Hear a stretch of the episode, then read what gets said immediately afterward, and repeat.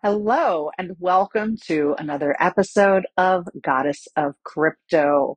On the last crypto vocabulary episode, I covered some of the more advanced words that might help you navigate the new energy of money. Today's episode will focus on the money aspect of crypto.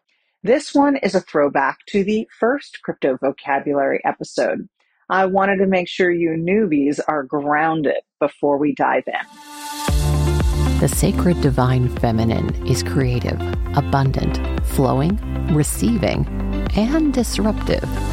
And the new energy of money, including cryptocurrency, decentralized finance, NFTs, and even the metaverse, is all these things too. Welcome to the Goddess of Crypto, a weekly show where women who are already in this powerful space will cover these topics simply so you can relax into knowing that the future of finance is female. Crypto or cryptocurrency, what I like to call the new energy of money. Think of this as money's next evolution. It is the first time that money has been really changed in hundreds of years. Altcoin, ALT coin, anything in crypto that's not Bitcoin, Ether, or Litecoin. These are also known as shitcoins. Sorry, I don't make this stuff up. In fact, for many Bitcoiners, if it's not Bitcoin, it's an altcoin, which brings us to a slight nuance in this. Meme coins, meme coins, which really are shit coins, are any altcoin that doesn't have a product attached to it and just as the token itself. Memes can get hugely popular without actually meaning anything, just like a picture meme. So can tokens. Sometimes a meme coin can get so popular, people start creating things that can be actually bought with it, giving utility to the meme coin. Dogecoin is a good example of this. Without utility, meme coins are likely to drop to zero over time token versus coin. Token, T O K E N, versus coin. A coin is built on top of its own blockchain, like Bitcoin, for example. A token is built on someone else's, like Doge, which is built on the Ethereum blockchain. As an investor, you might not care. It's just there's a stronger possibility of fraud when the token doesn't control the blockchain. This is why some people call themselves maxis.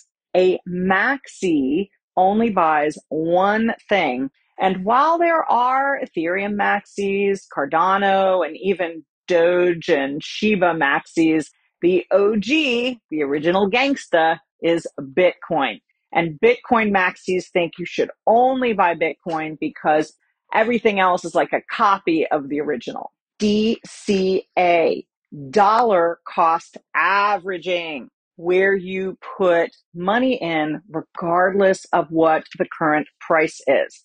This takes away stress and apparently it is good to do over time because it balances out the amount of your investment by averaging it. I truly believe in dollar cost averaging I personally buy Bitcoin every single Friday. You do you.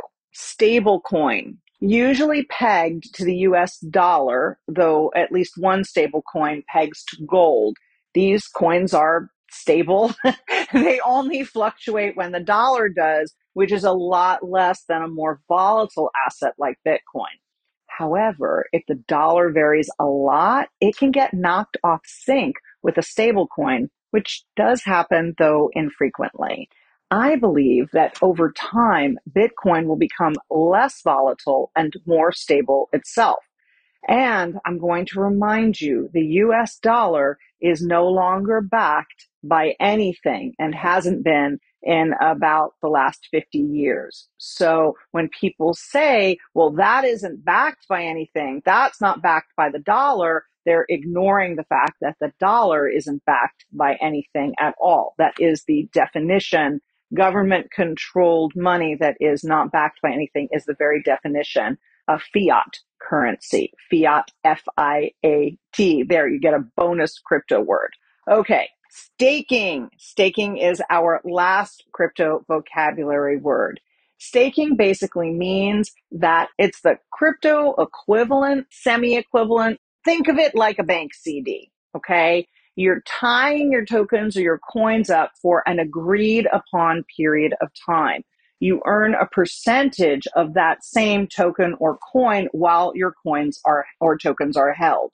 The rates are often a lot higher than regular interest, often averaging 20% or 30% and you can stake your stable coins too, which are the least volatile ones, although you'll see lower percentages with those.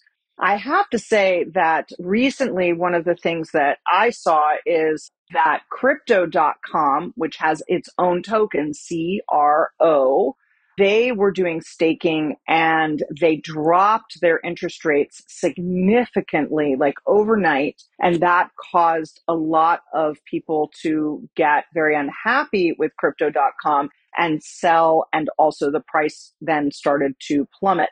So that's something that you might want to be aware of is again, this is why you want to DYOR and do your own research so that you make sure that you believe in whatever that project is that you're staking your money in for 90 days or longer, that you believe in them long term.